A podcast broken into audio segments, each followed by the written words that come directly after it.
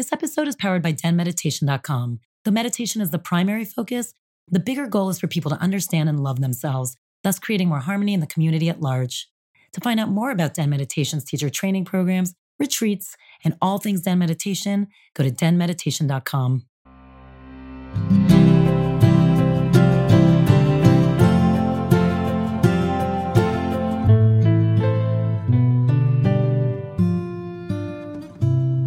Welcome to Den Talks podcast. This is Tal, your host and the founder of Den Meditation. We have Daniel Raphael on today. If you guys, and I know you do, these times have been crazy. So if you want to manifest, and I kind of hate that word, but let's be honest, if you want to create your future, if you need things in your life that you're not getting, if you want things to look different, and have we all just checked all those boxes? This is going to be a great episode for you because Daniel is, he calls himself a wizard. He is a wizard, but he also proclaims that we all are wizards, which I love about him. And that's what he does. He tries to teach us to get back in touch with all the alchemy powers that we all have, the ability to use our energy and manage it and create what we want. He has some unbelievable stories. His first story about his first time actually trying to like consciously manifest is insane. It's things movies are made out of. But we also talk about what makes it difficult and why most of us struggle. And it's a beautiful reminder that no matter what you come from, how hard your life feels, or how far away you feel from magic, the magic is still there. Let us know what you think. Drop us a line and please subscribe.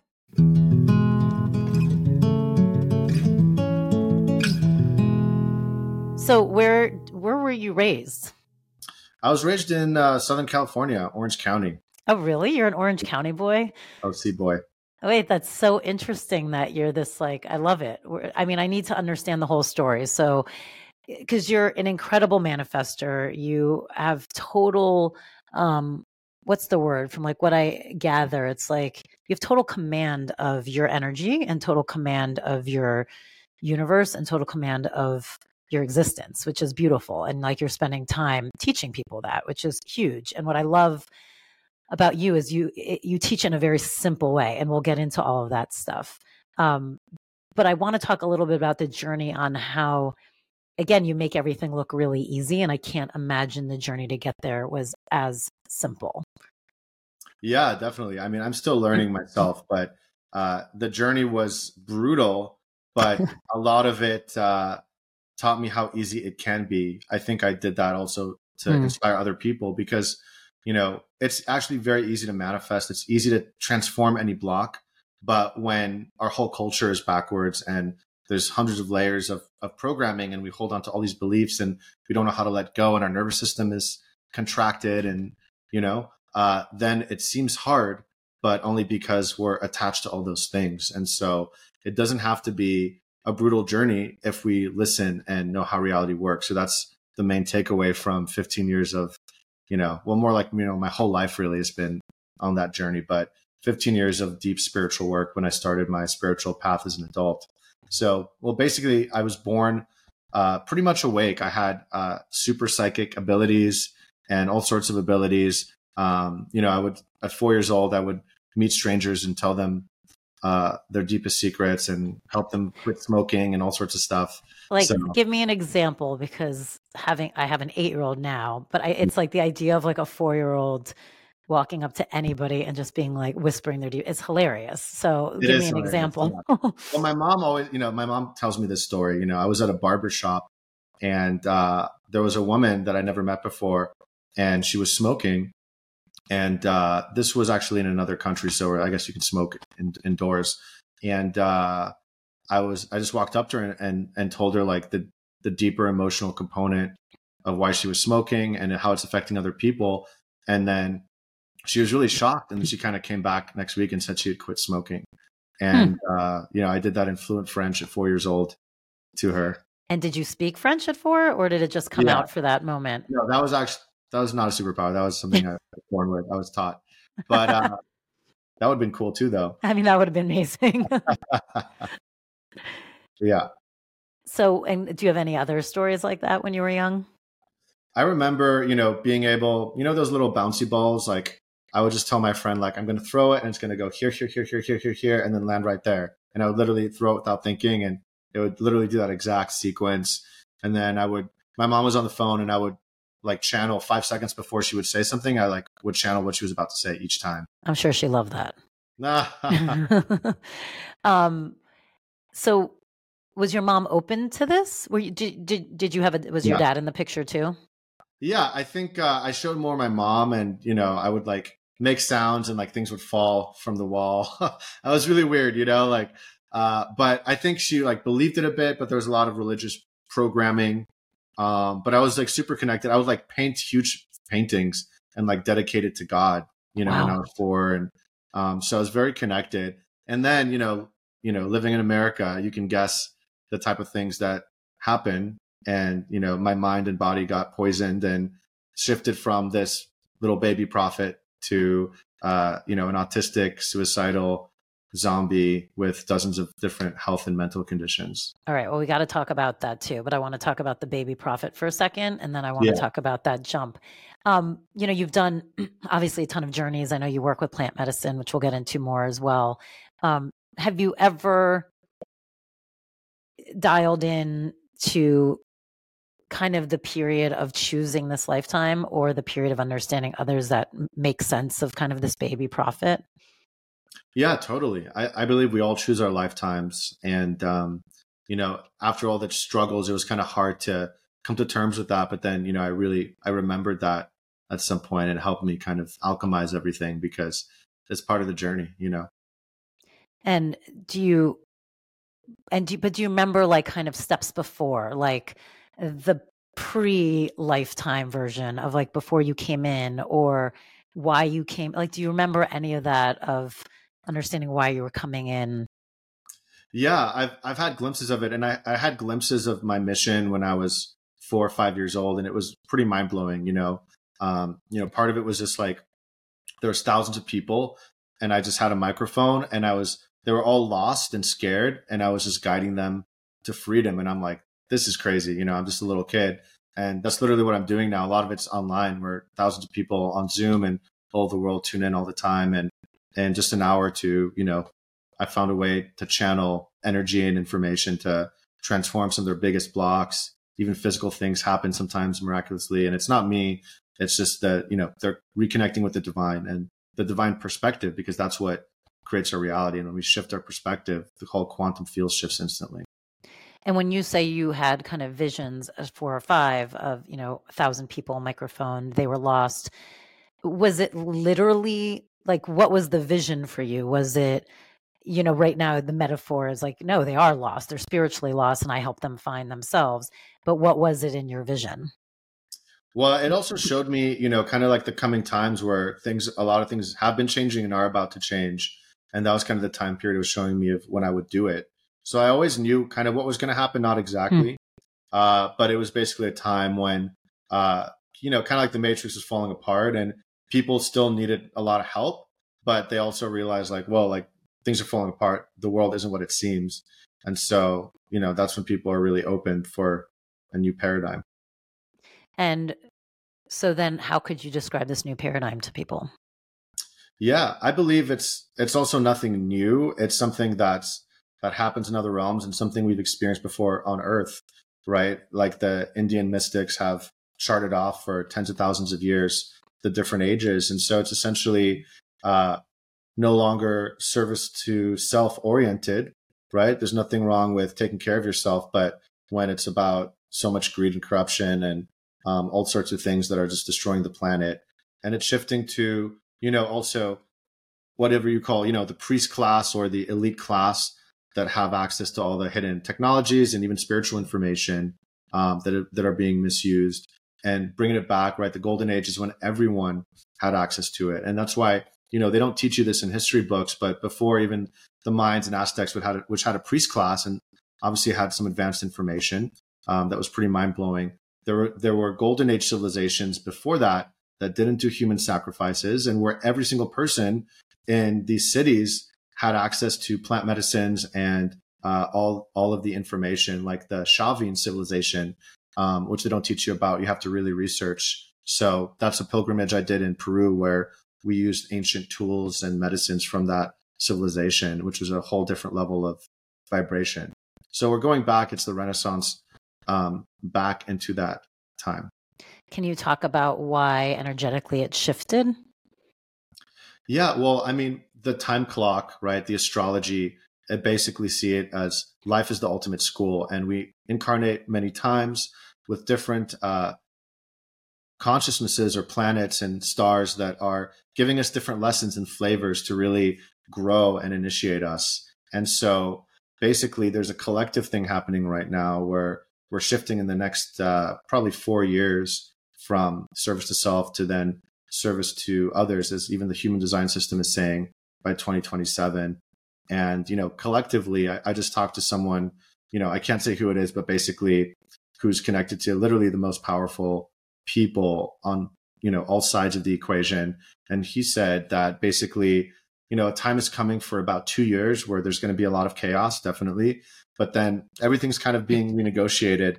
And then life is going to be a lot better because uh, there's, you know, basically like the, the the corruption and the dark side has been kind of running the show for many centuries. And so people have this viewpoint like oh like how are we going to actually you know do anything? They're very hopeless. But you know it comes in waves and and all the kind of light jedis and masters they've been kind of underground and they're coming above ground. And so you're kind of seeing this distorted perspective where it looks like you know we're not winning but actually behind the scenes um, so much is happening, and I'm I'm getting that confirmation from all sorts of people at the top. So it's really beautiful to hear that. How do you? How has this time been affecting you? I mean, it's been the greatest initiation. You know, I, I laugh and say I'm a rebirthaholic because it seems like I'm not just transforming so often, so fast, like a lot of us. So, but I mean, I love that you're saying that you feel like you're constantly having rebirths yourself. Oh, 100%. And I mean, I think that's important for people to hear as you are like, you are the teacher people look to, you are quote unquote a master. Um, so I think for people to always understand that it is a cycle that almost never ends. Um, yeah, I think I is important. On the planet, you have things to learn, and you know, like I say, it's like for me, being the wizard is is pretty easy, but being a human has been hard. You know, kind of like people on the spectrum or you know like extreme example is like rain man. He could do things no one could do and basic things he had trouble doing right? So you know i had that little bit and uh, or maybe a lot of it my friends will laugh. And that's been something that's taken a while to accept and to be able to share with others. But i think it's also inspirational because it's just a reminder that we all have our superpowers. We all have our weaknesses and it's just accepting that's what life gave us for a reason. And so what's uh, been hard for you what's been hard yeah. for you? I mean, just you know, from basic things like being organized uh, and just kind of taking care of basic tasks and remembering like physical things sometimes. It's like oh shoot i forgot to eat or do this you know or like uh, so now i'm blessed to have an amazing partner and uh, you know a team that supports me. And so you know i'm still a student myself and it takes it takes a village you know so it's just everyone it's everyone needs that vitamin C. We're taught that, oh, you got to be the lone wolf, you got to be independent. But wolves are always in packs. It's a total program, and we're stronger together. So, what do you feel like in your pack with your partner and your team? What do you feel like? What part of you um, you give? Give out's not the right word, but you put in other people's hands. Uh, yeah, for me, it's anything that's not uh, fuck yes or in my genius zone. most part, yeah you're like if you're not feeling you're like someone else because but that's actually an important thing to talk about. So as far as people like growing and like creating businesses that are successful like i'm sure the fuck yes part of your business is what you divinely connect to. But if you only did the part that you divinely connected to and maybe it would be fine but if you didn't have a whole team kind of creating some of the other stuff humanly living on the earth the way the earth is set up as far as finances and structure it could be harder. Yeah totally. So talk a little bit about that because i actually think that's something people grapple with a lot especially if you're on a spiritual path um, or just in general this idea like you said which i thought was really funny anything that's not a fuck yes for me kind of you give out to your team because for someone else that might be what they jive with or what's excited for them so talk a mm-hmm. little bit about that how there is like a group that kind of creates because we are we are living a human experience on a very earthly world that requires some things yeah. that aren't always just rainbows and you know unicorns. Yeah, I mean, this is something I've I've heard for like 15 years, but just recently, like, feel like I'm finally fully integrating. And it's really from a metaphysical perspective about just no longer abandoning yourself or your soul and just being true to yourself. Because there's all these concepts which are programs of like, oh, you got to be inclusive, but it's like, well, okay, so you're gonna out of guilt or like, oh, this is good, invite someone that you actually don't feel safe with into your home, or you know. And I did that so many times. Like I felt guilty, like, oh, I don't want them to feel bad, but my soul was like, watch out. And then, of course, you know, when you do something from guilt or scarcity or whatever fear, really, um, it's not actually love. Um, it's fear, uh, fear of you doing something wrong or hurting someone. Then it will manifest in some way, and those were like my hardest lessons. So now I just trust. It's like I love everyone, and uh, there's only a few people that um, really resonate at any given time. And by doing that, like there's no more drama. Uh, I feel healthier. I have more energy. There's no not all this weird stuff that I was just used to. I thought that was normal because that's most of us being raised in childhood. We don't realize we're sovereign. We don't realize we can choose things. So it's really just re-educating yourself by being fully authentic. And by doing that, we care more for ourselves. We attract more abundance and support in all these different forms where people just want to support us. And mm. it's really beautiful. And so you feel like for the first time ever, you kind of have a team around you and a partner around you that get that. 100%. That's lovely. Let's back up a little bit again. So, because you, you just mentioned that you went from kind of baby Buddha and like right. this baby prophet to like, I think you said suicidal, autistic, health problems, depressed. Yeah. I mean, I don't want to be adding stuff if none of that's true. Um, it is all true. Okay. So, talk to me a little bit about so what happened from four and five to when did some of that stuff start really coming into play?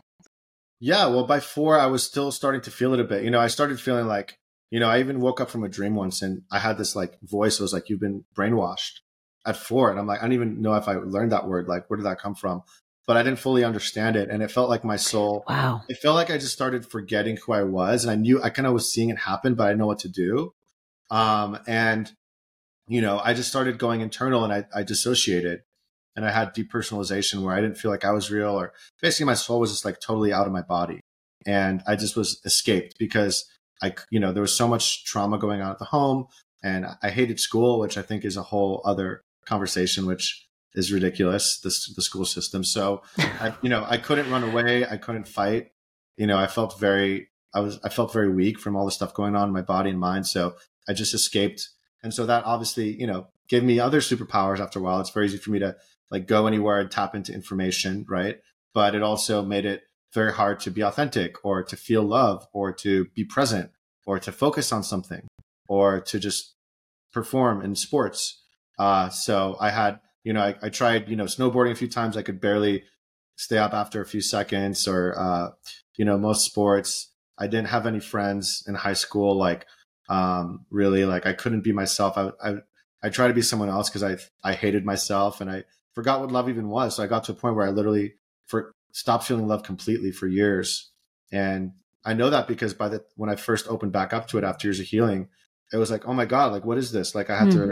kind of relearn what it was. And it was just like a breadcrumb of love with all these attachments and fears that took years just to have a healthy friendship with someone. And so when you look back to like when you go through your childhood, what was it that was putting all of those limitations on you? Like what was not allowing you to feel love? What was not allowing you to yeah. see yourself? I mean, it's a it's a slew of things I think a lot of people uh, deal with in their own way, which is being punished for speaking your truth, or being gaslighted for sharing that you're psychic or you have special abilities, because um, that's not part of the collective programming. So when um, did you feel that stuff for you? No, this happened throughout my childhood, you know, and you know, being poisoned with the food, water, and air and other things. And, uh, you know, it just goes on and on and on. And uh, it took me a long time to just come to peace with it too, because obviously it's once you learn what's going on, it's it's pretty wild, right? But it's kind of like you know, and that because we're these eternal beings in this realm, it's kind of like the way where we have it kind of separates us so we can find ourselves again. It's kind of like a gym where it gives you all these weights. You almost feel like you can't lift them up, But then after years, if you commit to your specific weights to lift them up, now you have the muscle to do that for millions of people. So it feels like that was so needed, that whole thing, because now it's like a Rubik's Cube where I can really quickly in minutes, people are like, I've tried for 30 years on the spiritual path. I can't break through this block. And five minutes later, oftentimes it's transformed. So it's kind of like this muscle that I think we all can can also um, have ourselves. And so I, I teach people how to do it in a very rapid way, which is really beautiful and made everything worth it. Who was your first like real friend?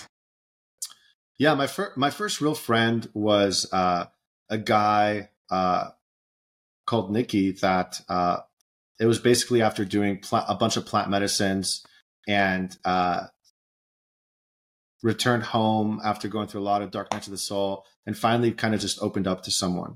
And it felt like jumping off a cliff. Like every time I would share like a little uh, vulnerable thing about myself, it would took like minutes. He's like, just say it, it's okay. And I was like, you know, and like it literally took a couple years just to like share everything. Uh, so that was really my first friend, and it was really lucky to have someone that that was so loving and kind of just kind of held space for me, and we supported each other from there. How old were you? That was probably around. Let's see.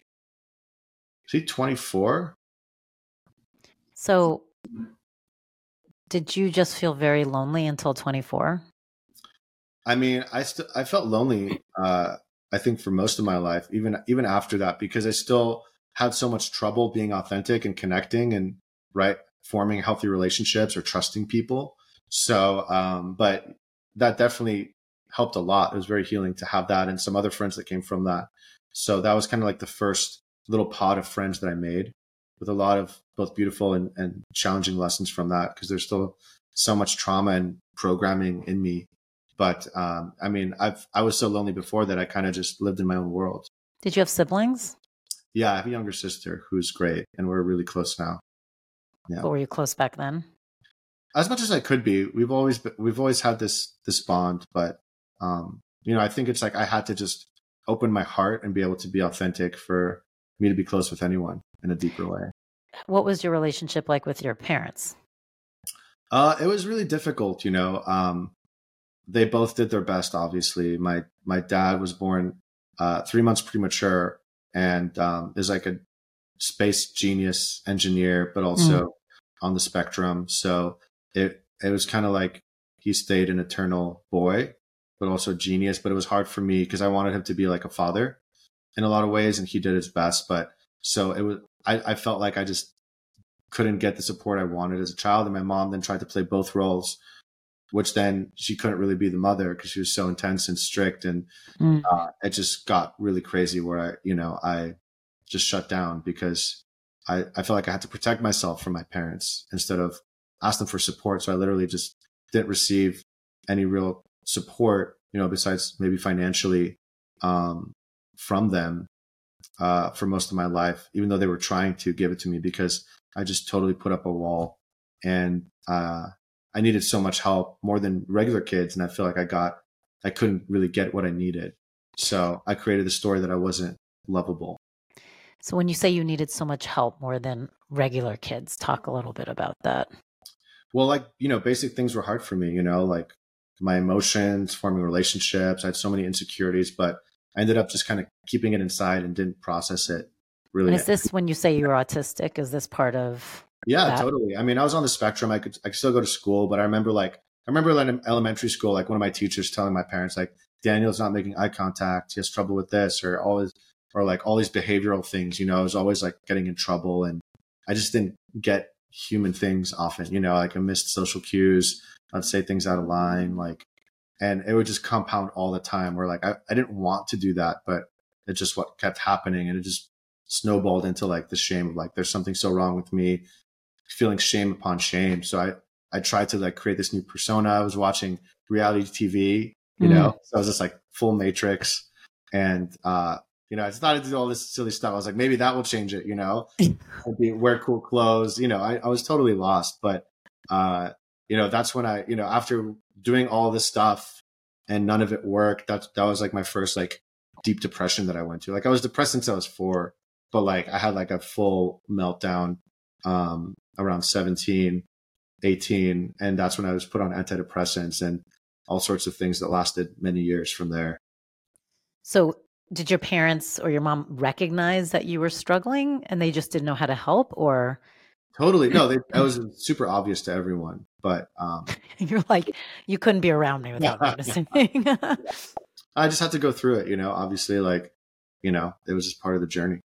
Now, two things, and correct me if I'm wrong, but I feel like when you talk about your autism, you tend to say it in the past tense.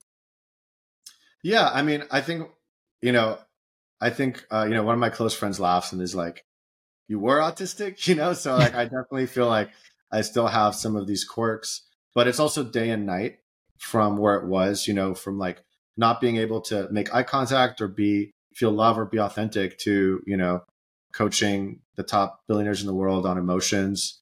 I think I've come a long way and there's still, you know, some, you know, a few things to, to optimize always, you know, so I guess it's hard when with labels, you know, they're so limiting Very. what to, uh, what to say, but I definitely, I'm still human and, and, uh, still learning some of the basics in some ways, you know, as I go. Cause it's one thing to even teach it or help other people, you know, like I love Nietzsche, you know, one of the great philosophers and uh, masters of psychology, and he kind of turned crazy at the end of his life. And someone was like, "Why can you help everyone else but not yourself?" And he said, "Just because I have the key to your lock doesn't mean I have the key to my own." And yeah. so that kind of helped me because I was judging myself of being such a hypocrite. And I kind of resented my superpowers at some point because I'm like, look at all these people, so easy. And then you're trying to help yourself and it's been so hard. So I think that's a good reminder for everyone because it's, it's pretty common. I hear that with a lot of people, you know? Yeah. Well, it's so much easier to see beyond ourselves. But also mm. with you, like you specifically have some gifts, which I know everyone can tune into, but yours were very prevalent and right at the surface. So it must be interesting that in some ways you energetically can see, right? If you open yourself up, you can read whomever you want to read or know whatever you want to know. There must be a frustrating bend that at times there's areas of yourself that you have to do more work to see it versus just like let me just turn the camera. It's like with you they make you do the work right? You have to do your own work to actually get some yeah. of those films and like some of those views. Totally. Which is interesting um talk about that. Why do you think that is?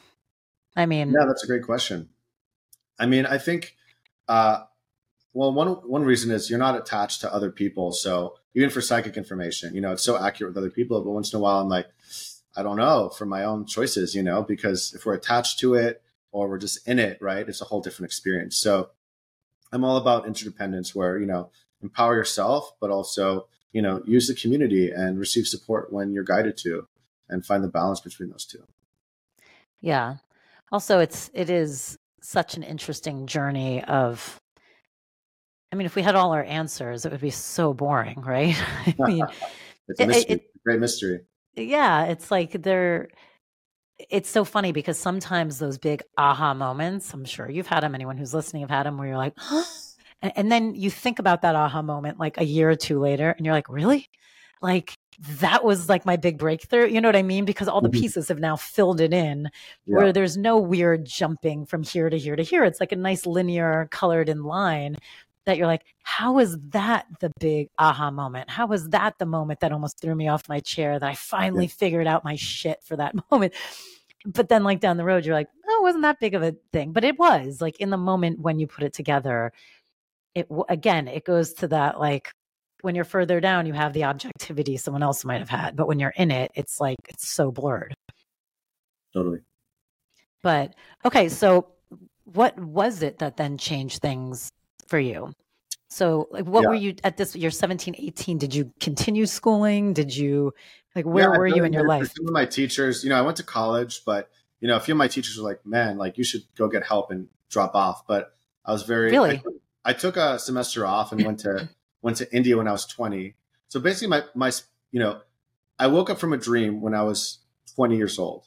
And by this point I was like not just depressed, but I was pretty much like crazy, you know, like I was not in good shape. What does that mean? What does that know, look I, like? I was just like, it was hard for me to be coherent and like I, I was basically just uh, bordering on psychosis almost. I think because it just got my insecurities, my paranoia. Like I couldn't even go to a grocery store.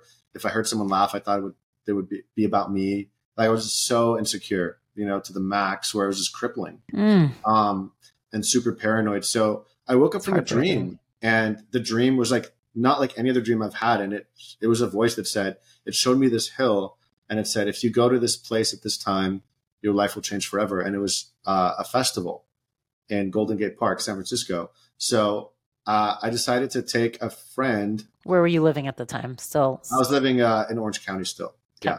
So I decided to uh, go with a friend and uh, and drive up. And basically, she uh, overdosed on something. Apparently, I don't know what she was taking, and so I had to at this. You know, there was tens of thousands of people, and so I had to be like, you know how like there's everyone's like crunched up at night.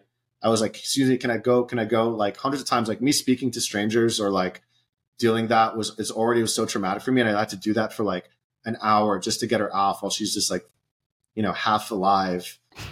Uh, so it was like the most traumatic thing, and and you know, so and then I totally forgot about the dream at this point. So I was just like, I had so much anxiety, like I was barely able. I was just, I just had to like do it for her, you know. And then she was fine; she felt better. And then all of a sudden, I saw the hill, and I saw a man uh, with a sign that said "Free Energy Healing," and Hmm. I didn't know what this was at this point. I got Just forgot about chill. energy. Yeah, and so I just had, and she's like, "Come on, let's go." And I was like, "No, I need to try this for five minutes." And in five minutes, he literally changed my life. Like I literally expanded my energy field and went from like freaking out to like I felt like I just woke up from a video game. Like what just happened, you know?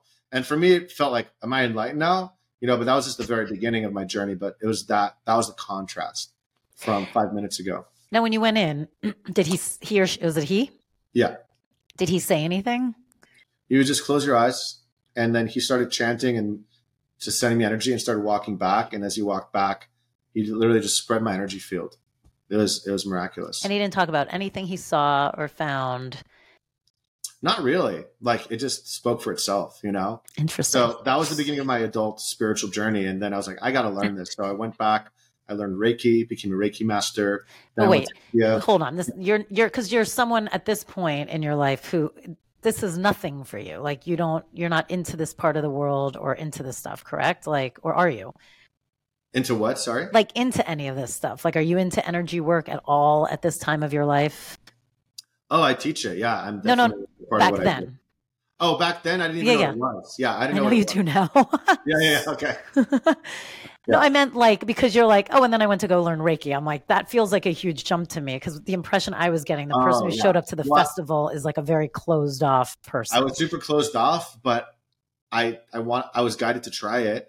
I didn't really know what it was, but then after I tried it, it was there was no more jump because it's like this woke me up. Like I'm just gonna go dive in. So I literally did you ask him questions or did you just oh yeah, I asked him a few questions. I asked him a few questions. He gave me a book to read, but that was just like everything changed. It's like I'm gonna focus on energy healing.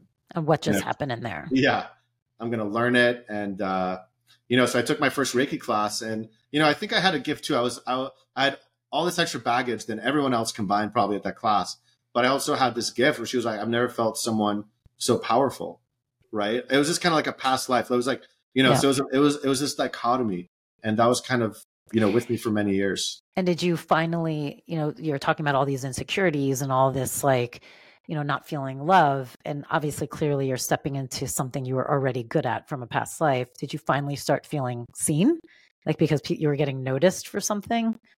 A little bit, I think. I think it's it started. I started feeling seen a little bit, uh, but you know, I was I just I had so much insecurity where I didn't let. I only let like the wizard out, you know, but I didn't let the human out for many Talk more about what years. that means. What it means, like being able to share your gifts, but not being authentic or not asking for help. Like, oh, I'll help you, but I'm not. I don't need help. I'm fine. When I needed so much help myself, you know. So basically, just putting a compartmentalizing all of my stuff, and then being like, oh, finally, I can help people and be of good use. So it kind of created this complex, which is very common for people when they start off like that. Um, you know, which is just another part of the ego to to integrate. So here you are, like learning Reiki. You realize you're good at it. Are you for the first time? Oh, so pretty. There's a hawk above. It, it's for the Mm. first time ever. Are you getting a sense of direction? Yeah, I mean, at first I was just I I shared it with some friends, and then I put an ad on Craigslist. I was like, "Does anyone need help? Just give me a donation, whatever you want." You know, that's, so that's ballsy. Yeah, that's that's how it started, and I got the first woman. She was literally suicidal, and gave her session, and just she was like, "I don't want to kill myself anymore." So I was like, "Wow, that's profound," you know. Um, and then it just grew from there. Do you remember what you found when you were doing that session? Yeah, I was able to just uh, you know move the energy, but also just see like what the the core is of what she was holding on to, and just guide her to let it go. Because we're just all holding on to stuff, you know. This is really once we let it go, it's gone. But yeah, why is it so hard for us to know the story it is that we're holding on to? Well, it accumulates over time. So, you know, your mom could yell at you when you're five and then you think you're not good enough, but that accumulates into school and then your first relationship and then all these traumas. And not only do we, you know, we, we're not taught how to release energy and trauma and move it out of the body, but then it accumulates into a false identity, right? Which is like, oh, I'm this person, I'm not good enough. And then you create compensation mechanisms. And then what sucks is you keep manifesting things. Usually it gets worse and worse and worse before it gets better because it's the universe is teaching you, like, you know, now dating a narcissist, right? like wow right and so it keeps happening and so it just creates this whole world to reflect back to that illusion until we pop it. And then we realize it's us it's all in you. You're creating it. And so um, you know i felt like a victim my whole life until i realized like whoa i'm i'm attached to this. I keep creating this. And that even though it's hard to look at sometimes that's the only way you can change it is by taking responsibility over those parts of your life. So what was a big moment for you of going oh shit, that's on me. Oh, I mean, continuously, like, you know, being taken advantage of, um, having things blow up because, you know, like invited someone to a party that I felt guilty about it. I just had a bad feeling. And then that blew up, ruined the whole party to, you know, little things, big things. And it all tracks back to that, you know, what they say in ancient times, the seed manifests the fruit. It's like how you start something, the choice you make, that vibration is the same vibration is going to manifest in the big thing. So it's always important to really tune in first how you start anything, how you manifest something. So talk about, I mean, you're obviously an amazing healer. Like a woman can come to you and you can say, this is the thing you need to let go of. But when someone's kind of doing the work themselves, you know, because you even went through, you know, it starts off, you, I think you used the example, your mother yells at you when you're three, and then blah, blah, blah. And then you have a relationship, and then this. Like, I would think to get from here, like you might start to get enough self awareness and self reflection to say, okay, let me look here, but it might just take you to there. Right. Which, yeah, I guess you could, I guess you could spend time peeling one after another, after another, after another, right? But I mean, that could be, if you could do it your entire lifetime, I guess you'd be lucky. How can you get to here? How do you get to the actual problem? How do you get to the actual thing that you need to let go of, not all of the roots right. that grew from it? I mean, this is one of the techniques I teach where literally in like a minute with energy and commanding your subconscious, you can just command any reality you choose. It's like, show me the root. And then people, even that have never done that before, they're like, oh, I'm seeing, sometimes they see a past life, sometimes they see a childhood memory. And then once you see it, we recode it, uh, we reprogram that part. Usually it's a protection mechanism that's blocking all your abundance and intimacy that thinks it's helping that maybe helped when you were five, right? And then all of a sudden, like everything changes, and all of this process can be done in a few minutes. And uh, that's one of my messages. You know, it doesn't have to be a long time. Obviously, integration is important, and there's there could be different layers, but you can totally, you you know, once you know how to use energy in your subconscious, it's all there, right? It's just once you know that you could do it, you can do it talk about and you keep snapping your fingers and i uh-huh. love that because i know i say the same thing. And one of the things i try and teach people too is like just start talking like ask the questions start talking to your guides or to whatever say things out loud and you'll be surprised like you you know the snap how fast you'll get the answers. Talk a little bit more about that. Well how to get anything whether you want to manifest a partner or abundance or an answer to a question right uh, you just want to be decisive about it. You know, people don't realize that they got caught up in the how, like, how do you do it? So a cool story coming through real quick is, you know, when I trained with this African shaman during my first ceremony with him, um, doing a plant medicine called iboga from Africa, um, it healed my depression in like two three hours. And then wow, uh, I told him like I'm not depressed anymore, and he said, "Good." Now go into the woman next to you and tell me what's going on with her. and there was a woman right there that I never got to even talk to because she was so sick. And he told me to go in her body, and I was like, "How do you how do you do that?" And he said, "Don't ask how, just do it." And then all of a sudden, pff, I was just there. And that was such a code. It's so simple, right? Like what he said is so simple, but it's it's so deep because it's like let go of the how, like just go. Like you don't have to know how. And it's just like a code. It's like just decide, right? Because you're an infinite intelligence. And so that was a great lesson for me to realize, oh, I can let me just try it. I'll do this. Uh, let me tune in. Let me feel, see what I see what pops up, and you just get it. So it's about deciding, which is the masculine energy, and then surrendering, which is the feminine, and you play with both those energies, and you can do anything. And how do you let go of all that doubt? Yeah, I just actually did a class on that this morning. So, you know, uh, doubt is is an illusion and it's kind of like your gym partner, which is showing you your vulnerabilities. Doubt comes from these dark entities that are just kind of attached to you. So sometimes, you know, just keeping a spiritual hygiene is a big part of it in general, but then also facing it. Doubt is fear. And people keep asking me, like, Daniel, how do you release this fear? How do I release this doubt? And it's like, you don't release it because that's you trying to fight it. You're feeding, feeding it that way. You face it and you just look at it and be like, you know, sometimes it's like, what's the worst that can happen? Right. Or, or you use logic to realize that's ridiculous because you're just, you're just putting the light on it. Right. Once there's a light, the shadow can't remain. Mm. And so it's just actually just being present, but it tries to scare you so you don't look at it and run away from it. And then that's the only way it can have power over you. Talk about, you said like spiritual hygiene too. Talk a little bit about that. You know, there's this ancient uh, ritual where you use special incense and you just pray and basically in the sunrise and sunset you do it and you sage your clothes and you sage your house and you sage yourself and then what happens is you just build the spiritual power where you're just aligned with God, aligned with the with the divine, and then at some point it you be, you just become so solid where um, the dark energies can't affect you anymore because you're just fully committed to that light. And so it's kind of like muscle building. You know, you're just it takes some time. It's not like a one and done, but it's it's really that commitment to um, staying clear energetically and doing the inner work so that you become impervious to those illusions. So you're on your path. Um, you're studying Reiki. You work with this woman. You're starting to get more confidence. Like then from there, you just decide to start traveling and gain as much knowledge as possible. Yeah, well, I started being guided. I, I want to train with masters. I want to train with people. I keep hearing about these stories. Is this real? And so I, I, I met enlightened masters in India and from the Philippines and and the Amazon jungle and uh, now, from all over the place. I mean, correct me if I'm wrong. It's not like anybody can just walk out and be like, I want to meet this enlightened master. It's like they were divinely being dropped in your path, no? 100%.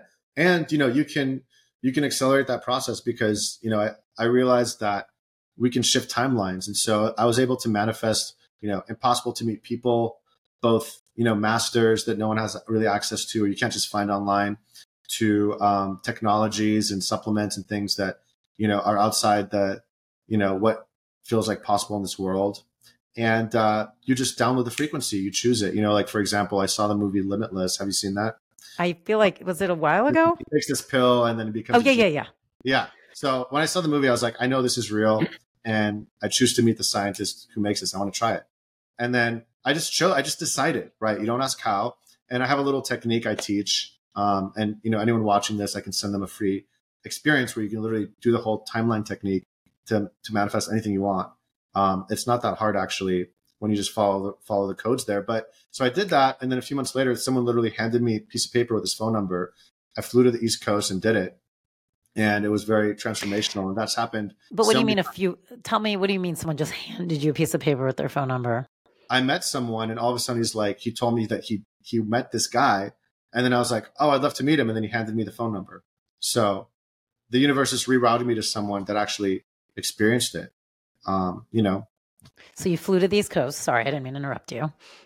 Yeah, and he gave me this uh the supplement, and then uh basically for like two days I didn't really eat or sleep, and I was in this kind of enlightened space. My heart opened also. It's not like the movies, you know.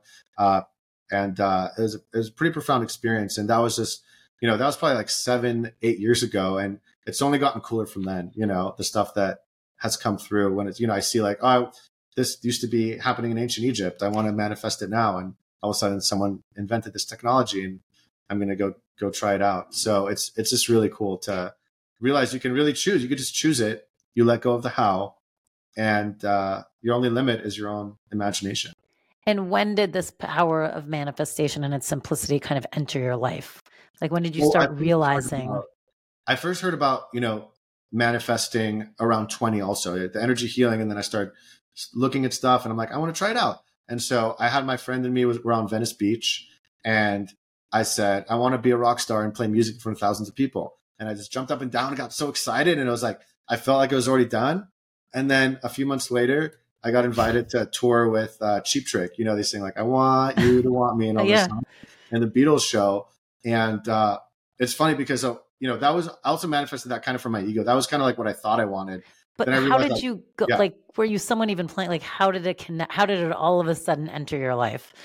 I ended up meeting someone later that uh, was playing with them, and then invited me to hired me to to come along. But the thing was, I wasn't even a professional musician. So the, the Beatles sound engineer, the guy that like did all the Beatles music, was like, Daniel, it's a it's a hair shop on the on the note, and like I kept screwing up, and then it was like really stressful, and I, you know, so then I was like, okay, this is not at all what I want, but you know, I get free buffets in Vegas without staying in lines and a bunch of money to play one song. So I got to live in Vegas at the Paris Hotel for a few months. Um, wow, so it was like a few months long. Yeah, it was a whole, but it showed me like, oh, okay, like you can manifest anything. Like that was obviously pretty wild for my first attempt, right? Very. So, you know, what's it's almost easier to manifest stuff like that than like, oh, I need some money by next week because then you're attached to it, right? Mm. It's very different, you know. And so the the attachment's important to really let it go because if if if you're attached, you're telling the universe, I don't have it, I don't trust. You're separating yourself from it, right? So it's a it's a big piece of the equation there we'll talk a little bit more about that, like this idea of if you're creating from scarcity, like I always say, energetically, you're kind of canceling it out. But talk a little bit more from your language, from your speak.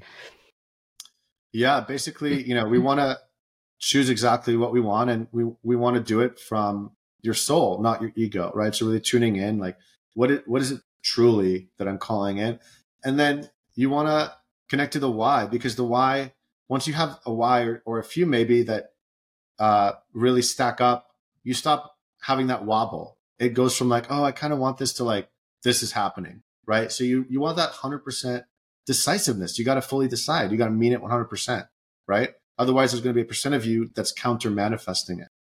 So you might want money. I mean, every, everyone wants money for the most part, but a lot of people are like, oh, I'm scared of I have to pay taxes, or my rich people are are evil or my grandma got taken advantage of when she had money right all these stories so we have to do the inner work to see what are we why are we counter manifesting it and take full responsibility and face and alchemize those parts of us right? So we, we want to do the inner work. So we're fully aligned. Our heart and our mind are in coherence and our belief systems are in coherence. So we can actually receive it.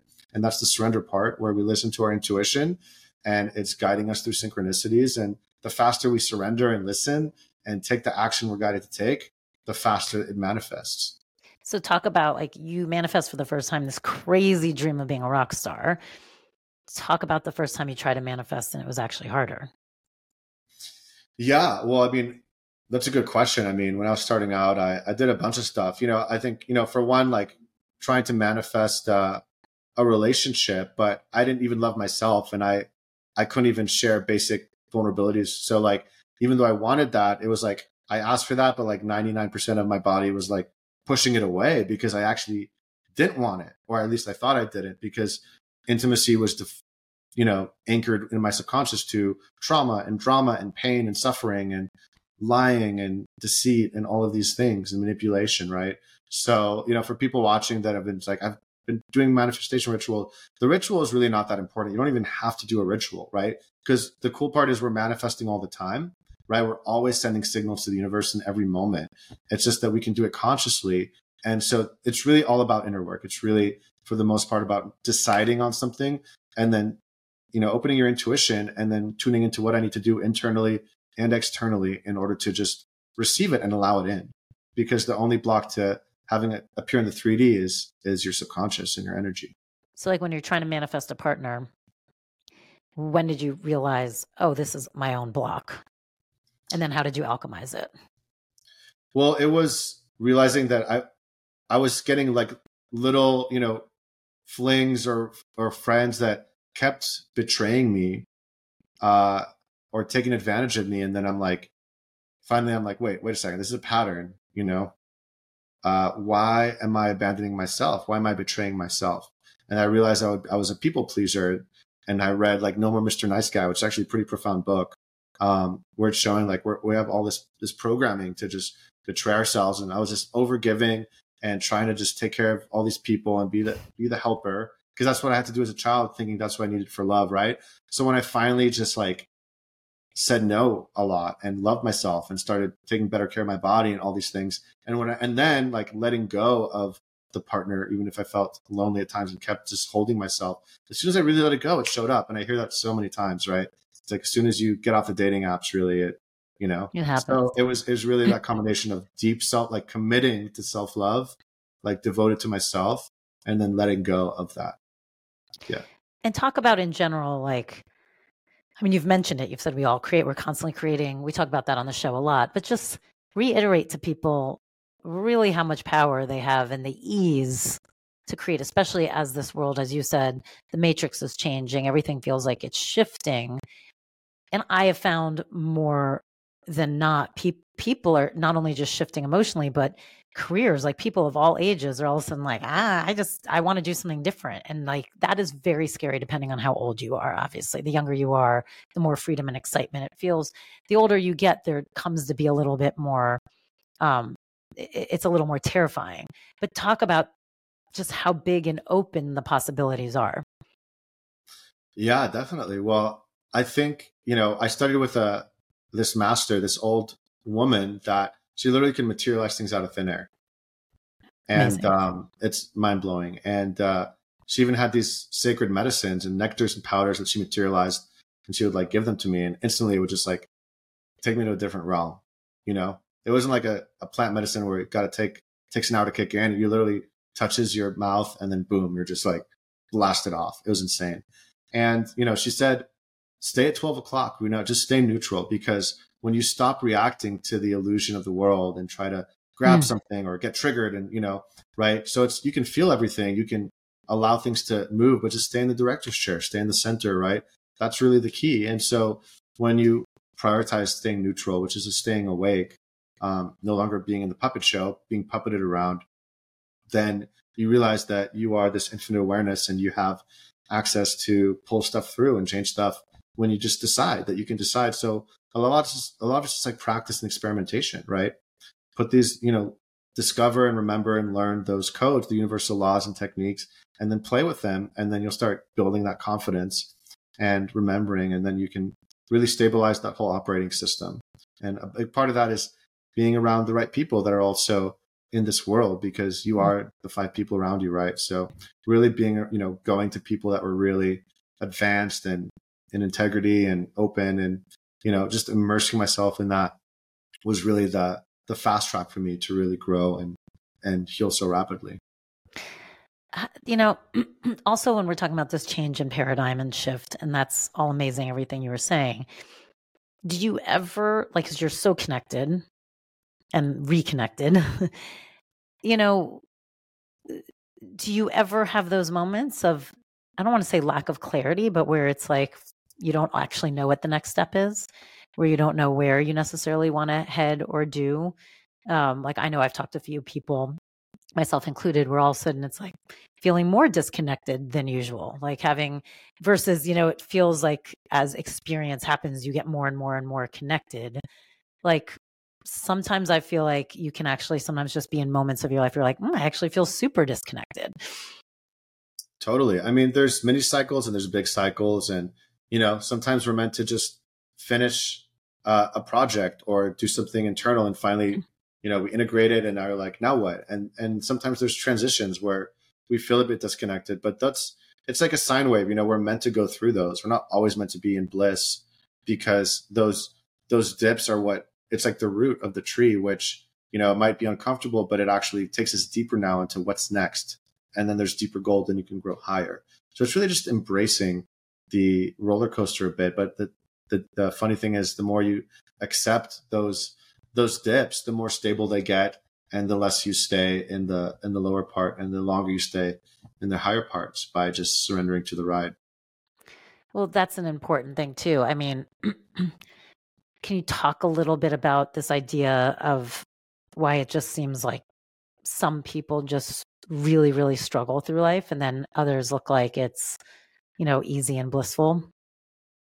Well, you know, part of it is uh, astrological because we have different lessons to learn, but we can always transcend the astrology by really clearing our beliefs and and our karma, which can be as simple as you know doing doing a ceremony or forgiving yourself or forgiving someone else.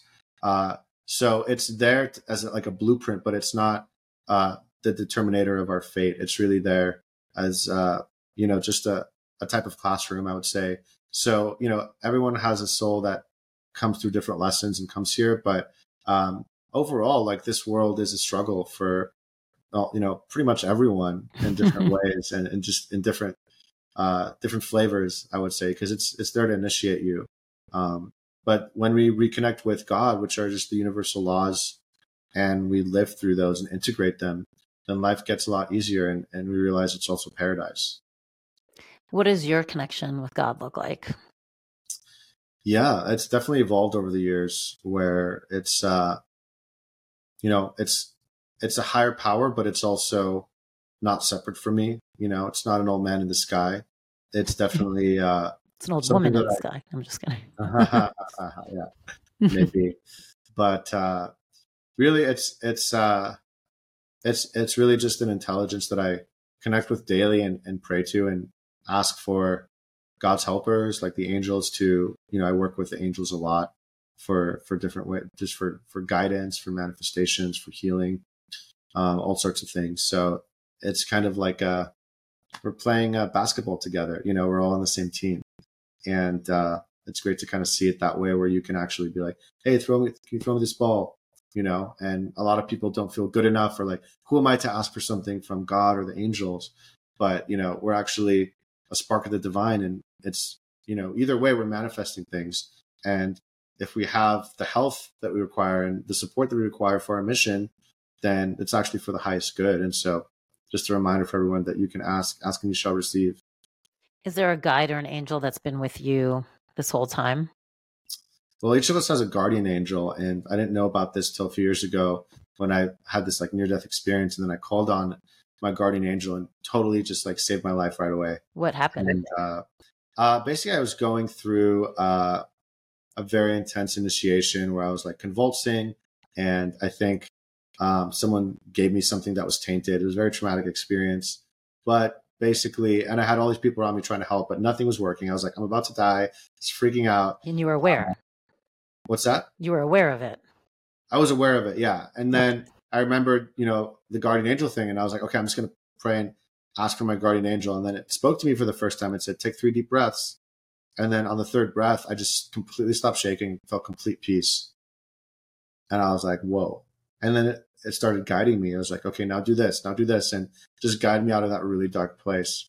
So uh, it's been, you know, a deep ally of mine ever since, and um, it's talked about in all sorts of traditions, from Christianity and Islam and Kabbalah to Tibet and uh, indigenous traditions around the world. So it's a great tool. That's literally the bridge to God that can help us, protect us, guide us, and help us manifest. And then, so once you were very aware that you had this guardian angel and you asked for their help, do you communicate in a different way now with them? Yeah. Uh, whenever I remember, you know, just ask for advice, ask for support, you know, tune in. So it's, it's just been such a game changer. And are the guardian angels like, is that guardian angel only your guardian angel or are they someone else's as well? Yeah. You know, what they say is we each have one that signs up to be with us in this life. And there's also just guardian angels in general that anyone can call on with different names and use for different things. There's a whole there's whole menus of different angels. Yeah. Yeah. That's so interesting though to again, it goes back to like when I was asking you that question in the top of the show of like, have you connected to that in between before you came into this world as you?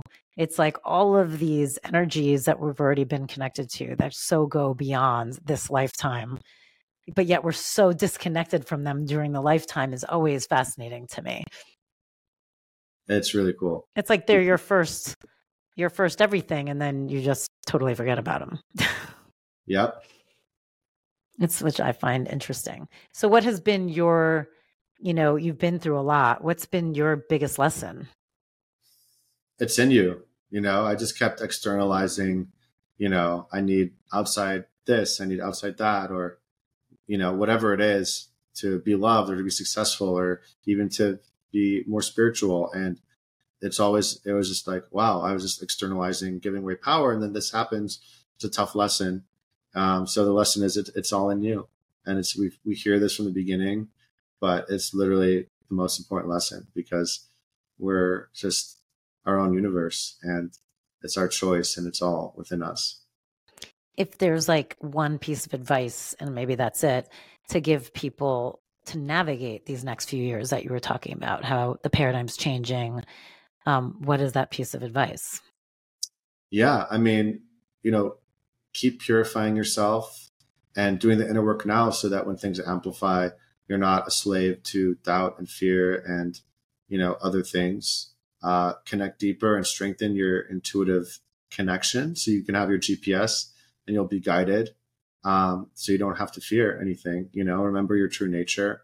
And, you know, on a physical perspective, if you're guided to start connecting with uh, land and see if you can live in community or in a place where there's natural water and, and you know ways that you could just live on the land more and not be uh, tied to any certain system so that you can just have the freedom to really uh, mm. operate and just do it out of intuition really you know. Sometimes if you're attached it's like how, how do you get an answer? I right before bed i'm like show me my dreams where i'm meant to live you know that's what i did a few years ago when i was in costa rica and it just didn't feel right for for me um, and then it told me to move to Austin. And I'll probably be here about one more year before moving, but it was the best decision ever, you know. But my mind was like, Austin, Texas? Why would I ever? That was like the last place I think.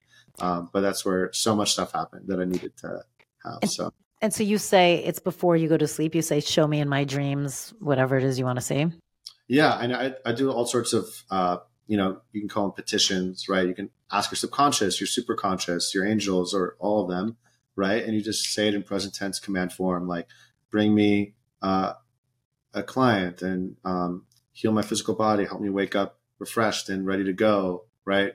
Uh, show me this in my dream. And then um, it's pretty remarkable what happens.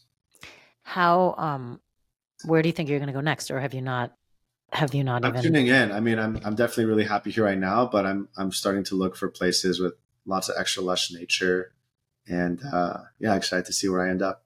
How do you, because you know, you intimated a lot about kind of the foods and the poisons and the this.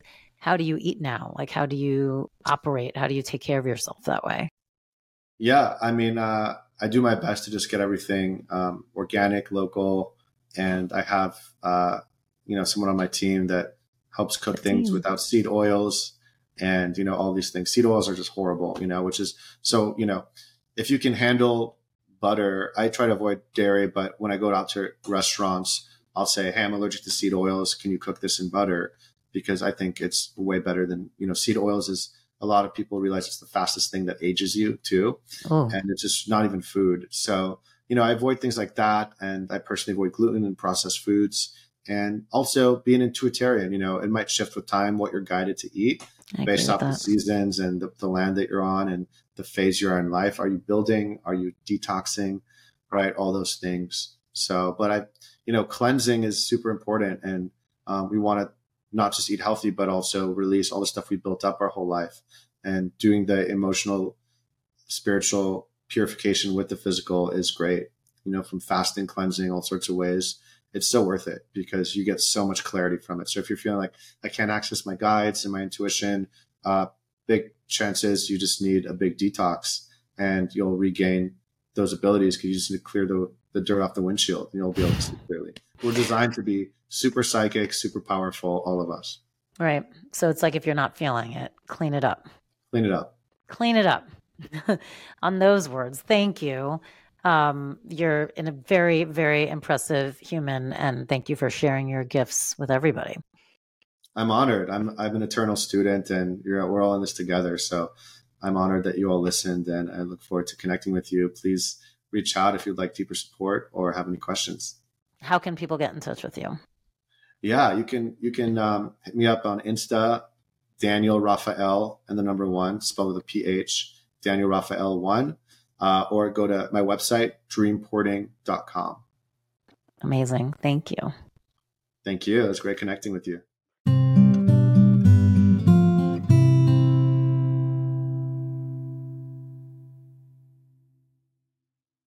BetMGM has an unreal deal for sports fans in Virginia. Turn $5 into $150 instantly when you place your first wager at BetMGM. Simply download the BetMGM app and sign up using code Champion150. Then, place a $5 wager on any sport. You'll receive $150 in bonus bets, regardless of your wager's outcome. And if you think the fun stops there, the King of Sportsbooks has plenty of surprises in store. Check out daily promotions, same game parlays, live bets, and so much more. Download the app in Virginia today and get $150 in bonus bets instantly from your first wager only at BetMGM. BetMGM and GameSense remind you to play responsibly. See BetMGM.com for terms. 21 plus only, Virginia only. New customer offer, subject to eligibility requirements. Rewards are non withdrawable bonus bets that expire in seven days. Please gamble responsibly. Gambling problem? Call 1 800 Gambler. Promotional offer not available in Washington, D.C.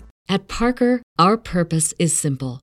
We want to make the world a better place by working more efficiently by using more sustainable practices, by developing better technologies, we keep moving forward. With each new idea, innovation, and partnership, we're one step closer to fulfilling our purpose every single day. To find out more, visit parker.com/purpose. Parker, engineering your success.